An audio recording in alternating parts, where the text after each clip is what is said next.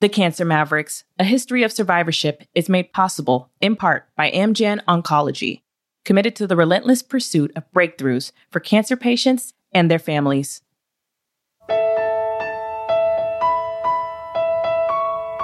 The story goes like this I started to notice that my left hand was becoming less dexterous. I couldn't move my fingers as quickly as my right hand. And the second I got my keyboards set up in my dorm room, that lack of dexterity really showed itself because I couldn't arpeggiate with my left hand. That's when you run your fingers up and down the piano very quickly. The situation got worse, and it got to a point where I couldn't grip a pen or a pencil anymore to write music the headaches got much worse very, very quickly to the point where I couldn't think. My left hand became numb. My mom drove me to the hospital to get the MRI scan. We left the hospital, went to the local diner for some lunch, and just to date how old this story is, we got home. Remember answering machines? Before cell phones, the answering machine was blinking. And we knew right away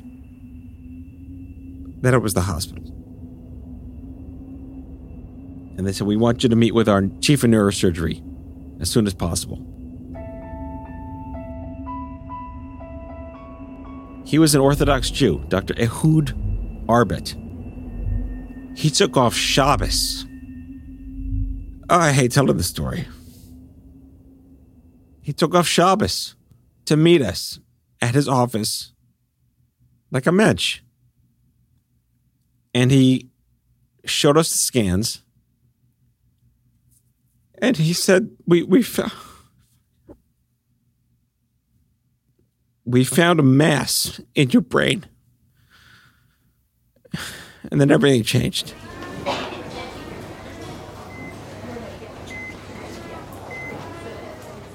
At the time, I was 21. It was 1995, the summer before my senior year of college. I had studied music all my life. That's actually music I wrote you're hearing right now. I had big dreams to go to Hollywood, to become a movie composer after graduating. But when my doctor told me I had brain cancer, all those plans fell apart. While I didn't know it then, on that very day, I became a cancer survivor. I joined the people who paved the way and gave birth to the cancer survivorship movement.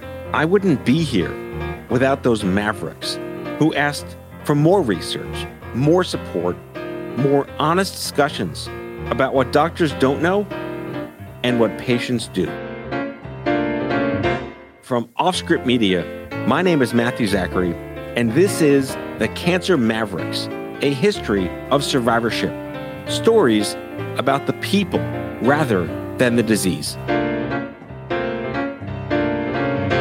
To start it off, we're going back in time. Back when there weren't a lot of survivors around, doctors didn't know much about cancer, and there was a lot of fear around it. So much so that doctors sometimes wouldn't even tell patients they had cancer. It was like a boogeyman. It seems unbelievable today, not telling someone they have cancer. But at the time, that was common practice. Before chemotherapy really began in the 1960s, surgery was the main course of treatment, and it often didn't work. The big C was rarely talked about in public at all. Here's a rare example from 1945. No, Molly, listen. Charlie's got something on his mind. He's upset and absent minded, scared to death about something. I think I know what it is. What? Cancer. That's Fibber McGee and Molly, a popular radio show from the time doing a special show sponsored by the American Cancer Society. just putting the word cancer on the radio was a big deal. Most people didn't understand what type of disease cancer was. A lot of people thought the disease was contagious. In this clip, Fibber and Molly asked a doctor about it. Cancer is a brutal, awful thing, of course, but it's just a disease like smallpox and tuberculosis. Get it in time and it can be cured. Look, Doc, what is cancer anyway? A germ disease? No, it's not a germ disease and it's not contagious. Cancer is one of the oldest known diseases, and it's been the subject of more silly and stupid misconceptions than anything I know of. In a terrible twist, Marion Jordan, who played Molly, was diagnosed with cancer. She died in 1961. At the time of Fibber McGee and Molly, cancer had touched almost every family in some way, but no one knew enough about it. And the main organization that could have been funding such research, what's known today as the American Cancer Society, had such a small budget, it barely existed. But some scientists were starting to investigate the disease. One of them was Sidney Farber, who would later become known as the father of chemotherapy. I was brought up as a kid literally worshiping Sidney Farber. My mother thought he walked on water. That's Dr. David Nathan. He's the former president of the Dana Farber Cancer Institute. Nathan knew Farber very well. He took his classes in med school and went on to work with him in the 1960s. But Farber wasn't a clinician like Nathan. He didn't interact with patients directly. Farber was a pathologist, someone who tells clinicians what happened to their patients. Now, Farber, he, he was more of a, in that sense, a dreamer of what could be done for patients, but he was a highly intelligent dreamer. He had this brilliant idea that nobody else had. In the 1940s, scientists discovered that nitrogen mustard, a chemical weapon used in the war, worked against a cancer of the lymph nodes called lymphoma. But the research was very early, and doctors weren't sure exactly what the drugs did. Farber was convinced he could prove that cancer destroying drugs worked. He was working at Boston Children's Hospital and looking for backers to fund his trials. Right after the war, the Second World War, my uncle and his community of movie exhibitors began to look around to get rid of the money that they made during World War II. Everybody went to the movies in those days because they couldn't go anywhere else. And so they went to the neighborhood movies. And these owners of neighborhood movie houses made a fortune. Nathan says his uncle and his friends wanted to do something good with the money they'd made. So they started going around Boston looking for a cause to give the money to.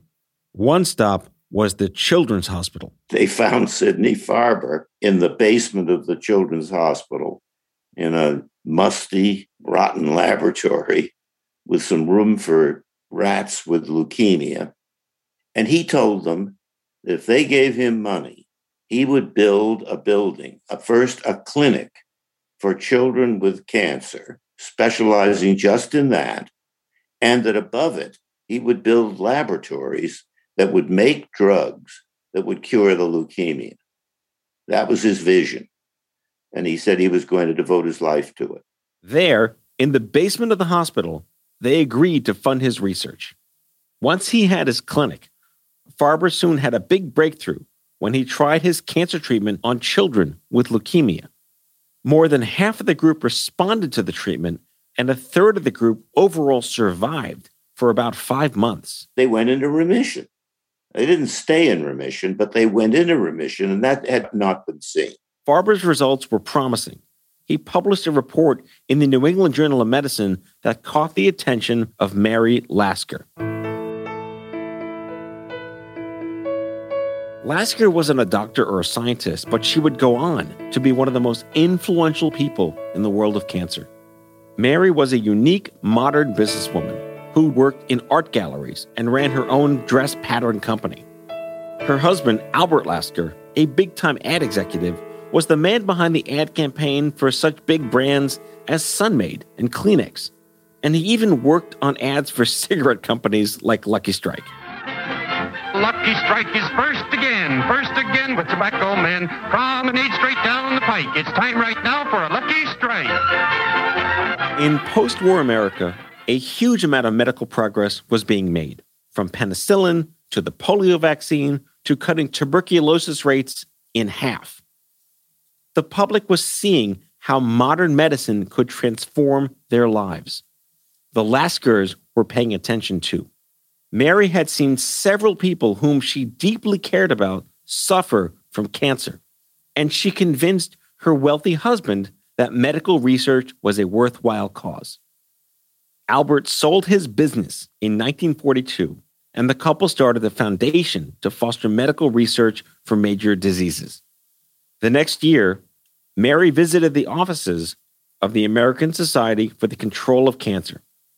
She was shocked to find out its annual budget was just $102,000, with barely any money going toward cancer research. It had been started by doctors who were concerned about cancer and were primarily invested in cancer awareness.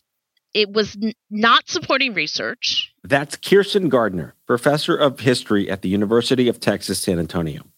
Mary couldn't believe that cancer, the second leading cause of death in the United States, has such little funding she persuaded a friend who worked at Reader's Digest to write a series of articles about cancer. Over the next few months, the magazine received $300,000 in donations earmarked for cancer research, more than the American Society for the Control of Cancer's entire budget. And the Laskers both came in and said, you know, this organization is just primed to, to do more. Albert got on the board of directors and replaced a lot of the members from the medical community with names from his Rolodex movie executives, admin, pharmaceutical executives, and lawyers. The board changed the organization's name to the American Cancer Society, and they started a public campaign to raise cancer awareness and bring in donations. Here's Lasker on the Edward R. Murrow Show, person to person. Uh, Mary, are you happy with what is being done in the whole area of financing medical research in this country? Oh, I'm not a bit happy about it. The amount of money that's available for research is totally inadequate in the United States. You won't believe this. Less is spent on, on cancer research than we spend on chewing gum. And then Albert Lasker was diagnosed with colon cancer in 1951. He died just a year later. And Mary? Well, she went into action. She fixed her eyes on Congress. She wanted real money, federal money. But she knew in order to get the big bucks, Congress would need to pass a bill. And to do that, she needed the public's buy in. Her networks of power had expanded, but as a layperson, she needed a physician with vision, one who cared as much as she did. She needed Sidney Farber. Sidney Farber needed Mary too someone who could organize and advocate, someone who ran in the right circles, who had access to the kind of power and platforms their cause needed. They both shared this belief that we need the nation to be invested in this, not just the people that are actors right now, but we need everyone to care about this. That if we can get more money in research, we are going to move the needle on cancer. For Lasker and Farber, moving the needle meant creating what they called their cancer campaign. Here's David Nathan again. Once you met Sidney Farber, you knew you'd met some. He had a magnetic personality and he and he had black hair and black coal-like eyes. And with the white coat, which he liked to button in the German fashion right under his chin, he really knew how to get people sort of cowed and and he, he had that sort of personality. That's why Mary Lasker liked him so much. She knew that she could count on him to persuade people. Dr. Vincent DeVita was the director of the National Cancer Institute in the 1980s. She was the darling of Congress. She could get anything she wanted. And she had the ability to see things that non uh, medical people often didn't see. Lasker and Farber knew exactly how to convince Congress to support cancer research. David Nathan. They identified certain senators, particularly, and a couple of people in the House who were conservatives, but also had cancer in the family. And they, they found out who they were and they would go after them. Kirsten Gardner says Mary Lasker was both strategic and determined. She wanted whatever would be most impactful for getting to her goal. So if having a citizen tell the story, she would want the citizen to do it. If it was a doctor telling the story, the doctor. If it was a scientist, the scientist. And she saw herself as most important behind the scenes. Mary started to hear that there was momentum in the cancer research world. Dr. DeVita was working at the National Cancer Institute at the time. He says in the 1960s, most types of cancer had limited success with treatment. Surgery was the go to option you didn't see long survivors. Uh, you saw people who got through surgery, and uh, you know that was a small fraction of the people who got cancer because we had really nothing that worked. DeVita and his team were experimenting with chemo options, but most doctors were still skeptical. Nobody believed you could cure cancer with drugs. Dr. DeVita was trying to see if different combinations of drugs could work to treat childhood leukemia and Hodgkin's disease, which is another type of blood cancer. The trick was finding a mix powerful enough to destroy the cancer cells without destroying the patient. We were pretty sure we were curing both childhood leukemia and Hodgkin's disease. Mary wanted to use this scientific discovery to support the argument for a national bill, one that would give cancer research more funding than ever before. In December of 1969, Mary ran a full page ad in the New York Times and the Washington Post. President Nixon, you can cure cancer. It also makes reference to the bicentennial in 1976 and that if we could send a man to the moon, we should be able to cure cancer by 1976. This ad cost her somewhere in the neighborhood of $22,000. That's around $151,000 in today's money. Now, that ad really caught the public's attention. It compared the lives lost to cancer to those in Vietnam, 21 times more. It shamed President Nixon and Congress for spending so much on the moonshot and so little on America's most feared disease. In the ad, Mary quoted Sidney Farber and mentioned the promising discoveries that scientists like DeVita were beginning to make. She wrapped it up in one big punch. Our nation has the money on one hand and the skills on the other.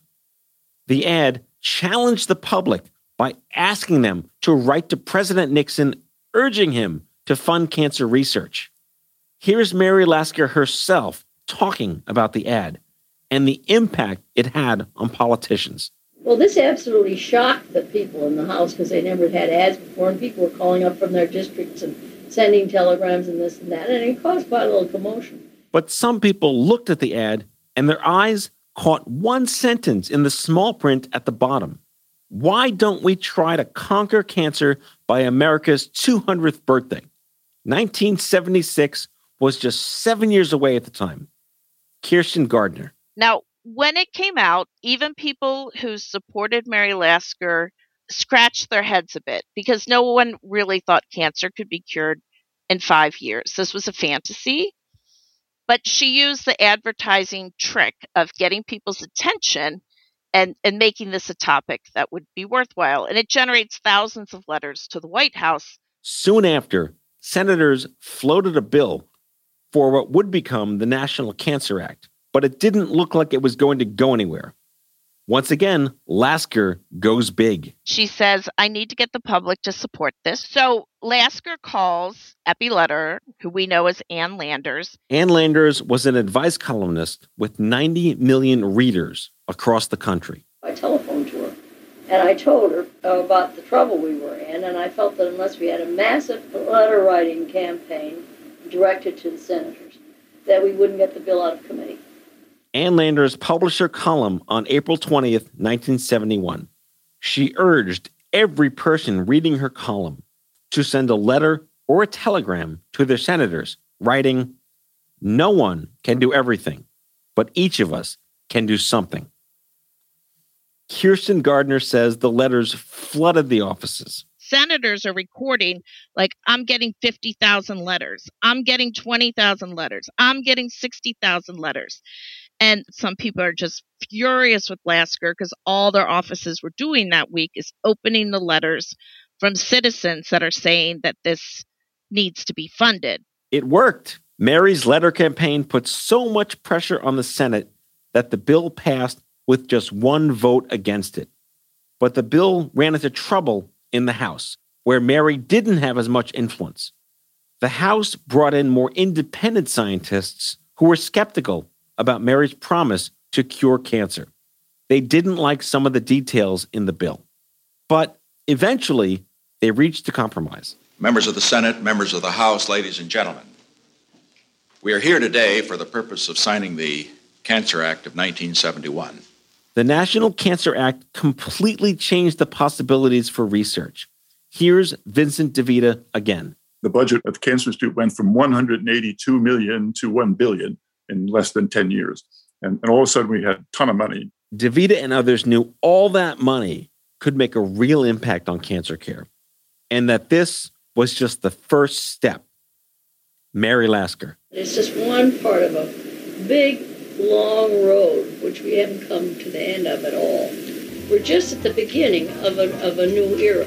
But how long will it take to eliminate cancer as a threat to human life? I don't know. And of course, it's, we're, it's a still a great, big struggle. Little did she know how right she was.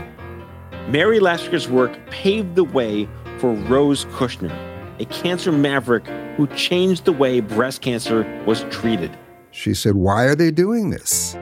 Why on earth are doctors continuing to use this as the, the quote unquote standard of care when it's completely debilitating and there's absolutely no evidence that they get better outcomes? More after this break. Additional support for the Cancer Mavericks, a history of survivorship, is made possible by the following partners Bristol Myers Squibb, Daiichi Sankyo, Merck, Seagen, Takeda, Pharmacyclics, an AbbVie company, and Janssen. Learn more about these supporters at cancermavericks.com. Welcome back to the Cancer Mavericks.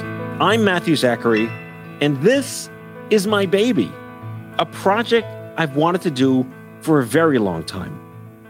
I'm a cancer survivor, and I wanted to tell the story of the origins of the cancer survivorship movement. When doctors found a tumor in my head in 1995, I found plenty of experts. I just wasn't one of them. And I was exposed to a whole new language. And back in the 70s, the public was just starting to pick up a few words in that cancer language. Mastectomy was one of them. Producer Mary Rose Madden is going to take over from here with a story about another cancer maverick, one who challenged 80 years of medical practice and changed the way breast cancer was treated. Just a few years after Nixon signed the National Cancer Act to make the war on cancer a real thing, he's gone. I shall resign the presidency effective at noon tomorrow. Vice President Ford will be sworn in as president at that hour in this office.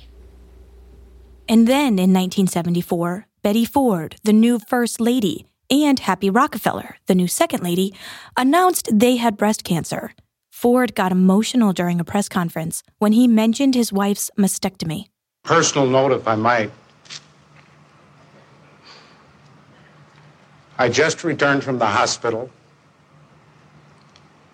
where I saw Betty as she came from the operating room.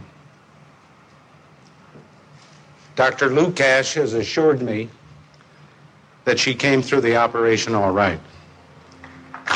But not much was said about the operation itself. The same year, Rose Kushner, a mom of three and a reporter for the Baltimore Sun, discovered a lump in her breast one Saturday night. It started um, in the bathtub. This is Rose on the show Panorama, an afternoon talk show in Washington, D.C. In 1974, when I found the lump, I wasn't looking for anything. I just found it accidentally. She went to the doctor I, on Monday, and then she did what any good reporter would do started up her research on the mastectomy. Well, first I went to the library to find out if it was medically necessary, Mm-hmm. and there was nothing in the public library. At this point, millions of dollars from the National Cancer Act were rolling in for research, but it would take years before scientists fully understood what caused cancer and how best to treat it, and years before patients saw a difference in cancer treatments. Gant Kushner is Rose's oldest son. He remembers the early days of her diagnosis. The first thing she learned was that it, it's really a, a crappy. It was a crappy system back then. Doctors didn't tell anybody anything. Doctors just said, "You're going to be fine, honey. Let me take care of you." That was medicine back then. Rose started looking through the stacks at the National Institute of Health, and she started making calls and asking questions. When she began to understand what, what she was up against, you know, she learned that the one-step procedure was what they did. The one step procedure is when doctors biopsy the tumor and decide right there, while in surgery, whether to remove the breast. You went to sleep and you didn't know if you're going to wake up with one breast or two, or none. And uh, and she said they're not doing that to me. They're going to open me up. They're going to find out what's wrong, and then I'm going to decide what they do to me. She also learned that it was very possible the surgeons would remove not only the lump and the breast, but they'd perform what was called a radical mastectomy. The idea was if you found the cancer, you should do a really large operation and encompass every possible cancer cell. And that's how you could cure patients. That's Dr. Barron Lerner, an internist and professor at New York University. So, in the case of women and radical mastectomies, they remove not only the breast, but the lymph nodes under the arm on the side of the cancer, and most dramatically, both chest wall muscles on the side of the cancer, the pec major and the pec minor. So it was an enormously disfiguring operation. Despite the effects of the surgery, the radical mastectomy had been the go to treatment for breast cancer since the 1890s, when a surgeon in Baltimore named William Halsted started advocating for the procedure. He was building on the understandings of cancer at the time, which was that cancer started in a small spot, either in your breast or somewhere else, and grew very slowly and didn't spread to the rest of the body until long afterwards. They didn't know yet that cancer can circulate around the body, so the radical mastectomy became the standard of care. Halsted trained a generation of surgeons and they trained a generation of surgeons and surgeons tend to be very reverential when it comes to their predecessors. So part of the reason that the Halsted radical was still being used when Rose Kushner got cancer in 1974 was that that's the way you treated breast cancer. But Rose was digging through the material and she uncovered more information that shocked her. In its 80 years of use, no one had studied Halsted's radical mastectomy except Halsted himself. Halsted had generated data on the mastectomy, but he had only used his own patients. There was no control group. It was a biased sample. Gant remembers his mother's disgust. She said, What the f? Pardon my French. She said, Why are they doing this? Why on earth are doctors continuing to use this as the, the quote unquote standard of care when it's completely debilitating and and there's absolutely no evidence that they get better outcomes. She got angry. She got mad. Barron Lerner says that by the 1960s, not every doctor agreed with the radical mastectomy. One was Barney Crile, a surgeon at the Cleveland Clinic. He was the first surgeon in the US to sort of break ranks. He said, There's not good enough studies of this, and we need to study it. Rose knew she didn't want a radical mastectomy, but even a mastectomy where surgeons remove just the breast in a one step procedure didn't leave time for her to weigh her options and figure out the best course of treatment. The clock was ticking as she looked for a surgeon who would help her take an unusual treatment path at the time a biopsy separate from any other treatment. So I called 19 surgeons just through the yellow pages, and they either hung up on me or got furious with me and said no patient was going to tell them how to do their business, or I'm playing Russian roulette, or this, that, the other. And finally, at 5.05 on a Friday afternoon, and more than a week had elapsed by now, I called my internist, and he said, well, why don't you call so-and-so after all? You, know, you, your kids went to nursery school together. Maybe he'll humor you. And he did. The doctor agreed in part because he wasn't convinced that Rose had cancer in the first place. But Rose wasn't taking any chances. She decided to make her surgeon sign a contract before she went under for the biopsy. Rose's son, Gant Kushner. And she said, Well, just in case, I want you to promise that you're not going to cut my breast off while I'm sleeping. And he said, Rose, I'm sure it's not cancer. And she said, just in case. I mean, um, she felt it necessary to make him sign something. She wasn't. She wasn't going to just take him at his word. The doctor followed the contract. Uh, my father told me that when when the doctor came out of the operating room after the surgery, after the biopsy, he he marched up to my dad and he said, "It's malignant. She has cancer. She's probably going to die." And he stomped out of the room. He was pissed off because nobody told doctors what to do back then. Rose had a modified mastectomy later that year. When she recovered from the surgery, Rose, the journalist, started chasing down her story, looking to understand the cancer treatment she just narrowly avoided. She traveled abroad to meet the scientists, researchers, clinicians from around the world who no longer performed the radical mastectomy. Her first book, Breast Cancer A Personal History and Investigative Report, was published in 1975. Two years later, the National Institute of Health put her on a panel that evaluated treatments for breast cancer. I don't think there was anybody who didn't have an MD after their name who knew more about breast cancer. Rose was tenacious, but doctors were furious. Many fired harsh criticism at her.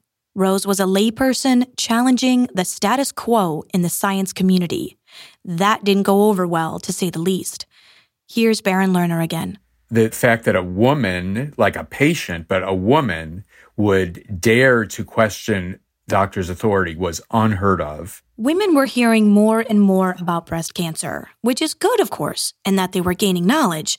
People no longer thought it was contagious, but breast cancer was still terrifying.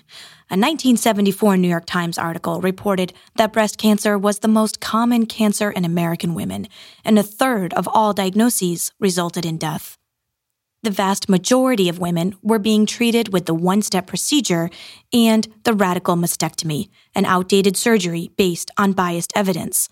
At least two scientists took notice. Remember Barney Crile, the Cleveland surgeon who was the first one to question the radical mastectomy? He met a well known Pittsburgh surgeon named Dr. Bernie Fisher at a cancer conference. Fisher had done research in the 60s that made him think that cancer spread through the bloodstream early on. Fisher's thinking was that if cancer cells spread, one couldn't rely on a radical mastectomy or any other surgery to catch all the cancer. Rose Kushner started going to those same cancer meetings as Crile and Fisher. Again, here's Barron Lerner. She would come to the meetings as a journalist and do her thing, sit in the back of the room, ask questions. The surgeons felt she was bothersome.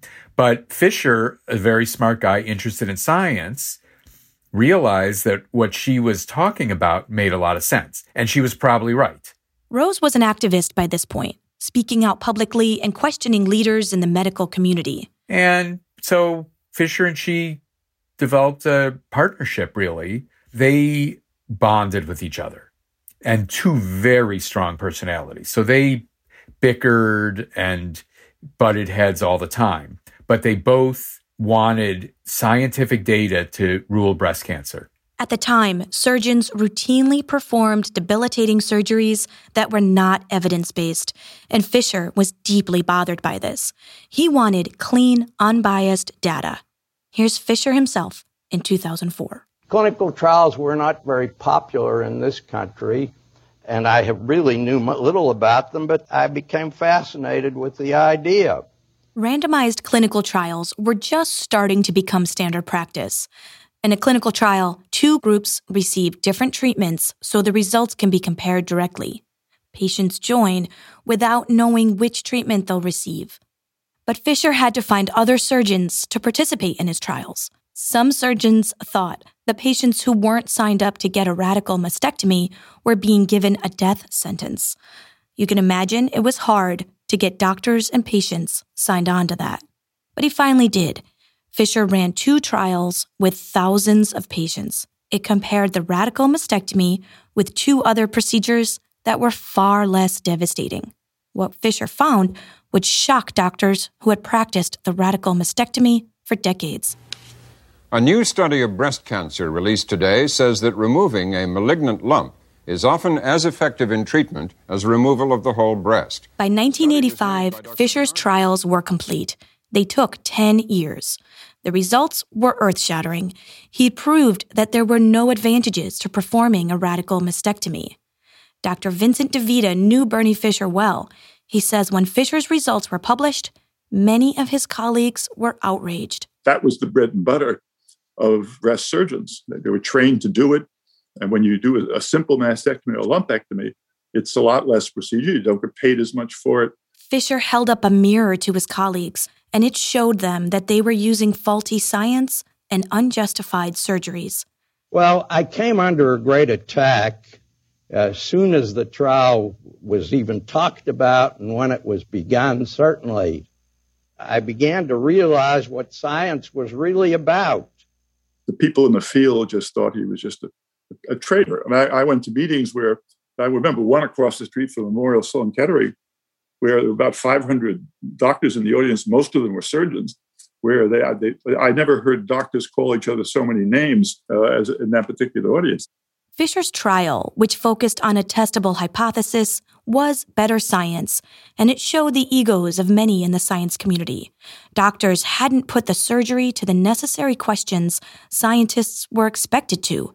They had followed the status quo without question, and patients and survivors took notice. They started asking more and more questions about cancer, its causes, various treatments, possible side effects. They made documentaries, they wrote memoirs about their cancer experience, and got more coverage of cancer on the news. They opened up conversations about cancer from their perspective. So the early 70s is really the birth of what we would now call patient activism. Uh, it built on a lot of other social movements, particularly things like the civil rights movement, anti-Vietnam War protests, but mostly second wave feminism. Survivors were starting to talk about how their experience with cancer changed their bodies and their lives long after the treatment had ended. Here's Rose on a talk show in 1975. You never know what goes on inside. You don't know what trauma has been left by the whole thing. Rose was one of many people speaking up about their experience with cancer, but she also wanted to create and host a supportive network for survivors. Her son Gant remembers his mom's breast cancer advisory center, the grassroots organization Rose built in the basement of their house. She would sit on the phone all day long talking to women who had just found out, or maybe had just found a lump and didn't even hadn't even called their doctors yet, but women who were afraid they might have cancer. And she spent entire days, weeks, months sitting down there talking to women and and giving them information and suggesting places to go to talk to doctors who actually know something. And she called them her ladies. Rose had thousands of ladies, and eventually her advisory center grew so much that she moved out of the basement and into an office. Rose's national crusade became too successful. Calls from all over the world at 3 in the morning were wrecking her family life. A $30,000 grant from the Public Welfare Foundation came just in time. And Today, she opened an official office. The center had a 24 hour hotline to answer questions about breast cancer symptoms and treatment options. She was leading the way for a huge shift in the doctor patient relationship. Rose remembered her own experience. There's nobody to help you once you have done your breast self examination. You have found the lump and you're sitting there holding it and you don't know what to do with it. In the 70s, support groups and places like Rose's Breast Cancer Advisory Center were popping up around the country. Breast cancer treatment was improving every year, and survivors needed more support. The past 20 years of research, especially the one since 1971 when Congress passed the National Cancer Act, have made dramatic changes in a woman's outlook when she has developed breast cancer. A diagnosis is no longer an automatic tombstone. Doctors were figuring out the right kinds of chemotherapy to target different types of cancer. And more than ever, people were surviving. The war on cancer had made incredible progress since 1971. You didn't have to whisper the word cancer anymore. But as the numbers of cancer survivors grew, so did their concerns and questions.